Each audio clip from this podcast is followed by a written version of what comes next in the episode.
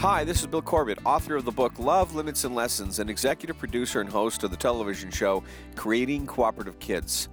Thanks for downloading and listening to this podcast series that will offer interviews with experts, clips from my television show, excerpts from my parent coaching sessions, and even my interviews on the radio. Each podcast will feature help for parents and professionals who live or work with children and teens, so you'll want to subscribe to the entire series.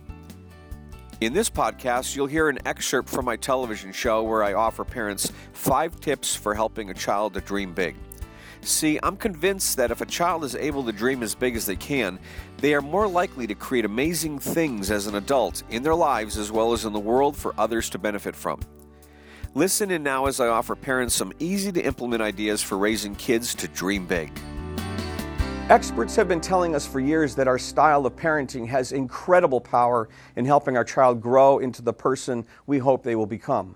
Through our daily interactions with our child, and especially with our discipline, we can set them up to be encouraged individuals and leaders, or we can break them down to join the millions of followers out there looking for someone else to tell them what to do. If you want your child to live a happier life, you've got to teach them how to dream big.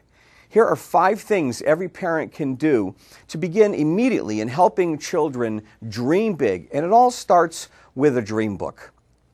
In a dream book, the object is that you teach a child that whatever comes to mind for them, they can imagine. Now, one of the problems that we have in the world of parenting is that children are constantly coming to the mom or the dad and saying, Mom, I want that and they see something on television, a new video game, and they go, I want that. I want you to buy me that, mom. And the mother says something like, No, honey, we don't have any money, or your birthday's coming. And the parent eh, is, is, is worried that the child is constantly going to be asking, asking, asking. And so what they do is they, they kind of squash the child's ability to ask for what they want. And that's one of the most powerful things that we have to give our children the ability to dream big and to ask for it. So, what I usually do with parents is, and I, I teach them that they have the power to teach their children to dream big. And one way of doing that is developing a dream book. Now, it's very simple. What you can do is you go to the store and you get your child one of these things. These are composition books, remember from the college days, parents? And uh, look how they come out now. I wish I was in college these days. Look how beautiful the, the composition books are. Why I pick a composition book is because they're durable, they're sturdy. And what you should do is sit down with your child and you teach them that from now on, you're going to get this book that you can do and you can anything that you can dream of, you put in your book. So when the child sees something they want, instead of the parent saying, No, we don't have enough money, honey, or your birthday's coming, or your bedroom has, is, is full of these toys, say, Put it in your dream book. You just go to the child and teach them that they can decorate this any way they want. And this becomes a, a safe keep for any time they think of something that they want, they can go and write it in their dream book. And again, it begins to grease the skids, if you will, uh, about the things that kids can do with taking their dreams and putting them in a place where they can keep. Now, some parents worry about, well, what if she wants you to buy all that? Don't worry about that. Just start with this process to teach your child that they can dream as big as they want. You don't have to buy it for them, but just get them in the process of dreaming big. Now, here's number two. Number two on the list for parents to keep in mind how to teach your children to dream big is to stop talking so much. Parents talk way too much. And when parents talk too much, you can actually send your kids into what's called parent deafness. And you don't want to know what parent deafness is? Watch a Charlie Brown cartoon sometime when the teacher talks. That's parent deafness. So there's things that we can do as a parent to talk less and let their creativity do more speaking. Now, I want to roll a video clip in just a moment here. It's a very short clip, so I, I, encourage my viewers to take a very close look at what you're about to see. Notice what the father does to this little girl in this video clip. Let's go ahead and roll it and take a look. My picture, it's an airplane my grandma went on. That's really nice, Julie. But you've got the wheels in the wrong place. You can't have wheels on these little wings back here. Oh, okay. Julie, hold on. You want me to help you fix them? No, it's a dumb picture anyway. I was like, so what you've just what you just saw is this little girl created the drawing of the airplane, and she brought it to her dad. She goes, "Look what I did! Look what I drew!"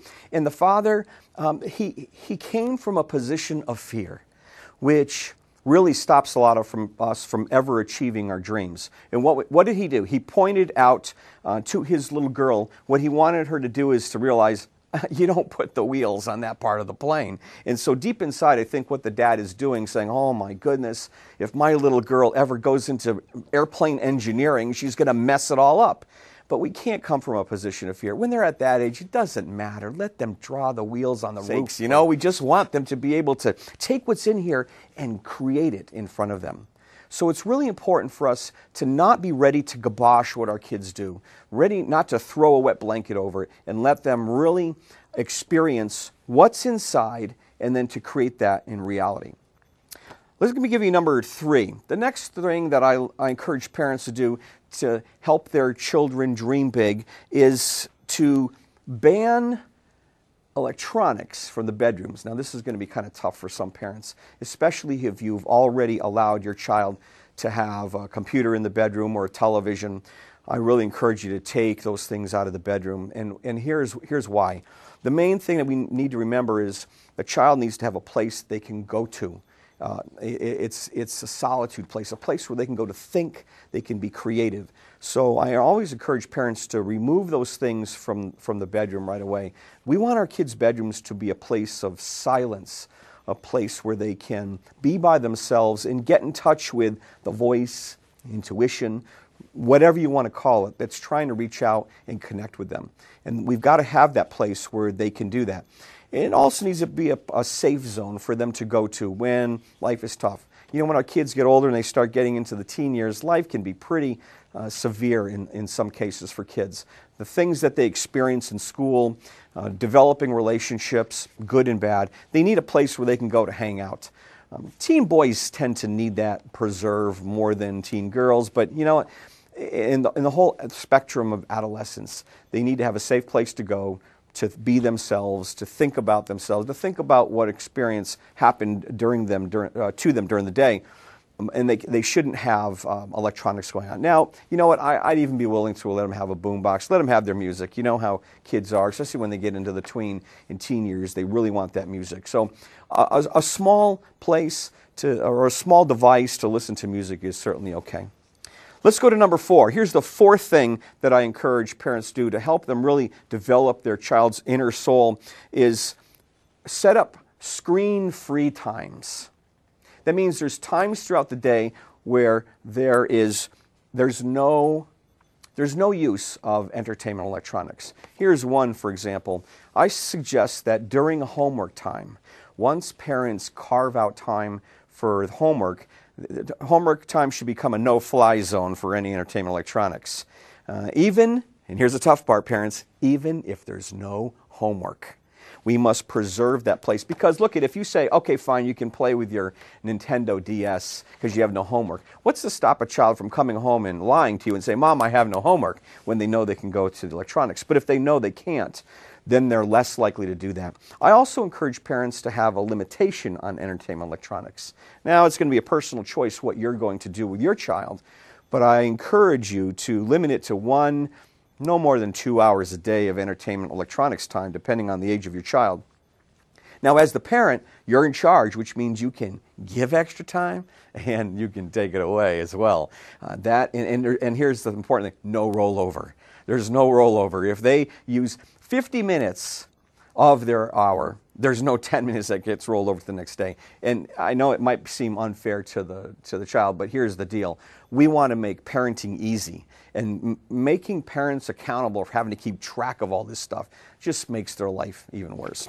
And the last one, number five, I encourage that we postpone social media to the latter teen years.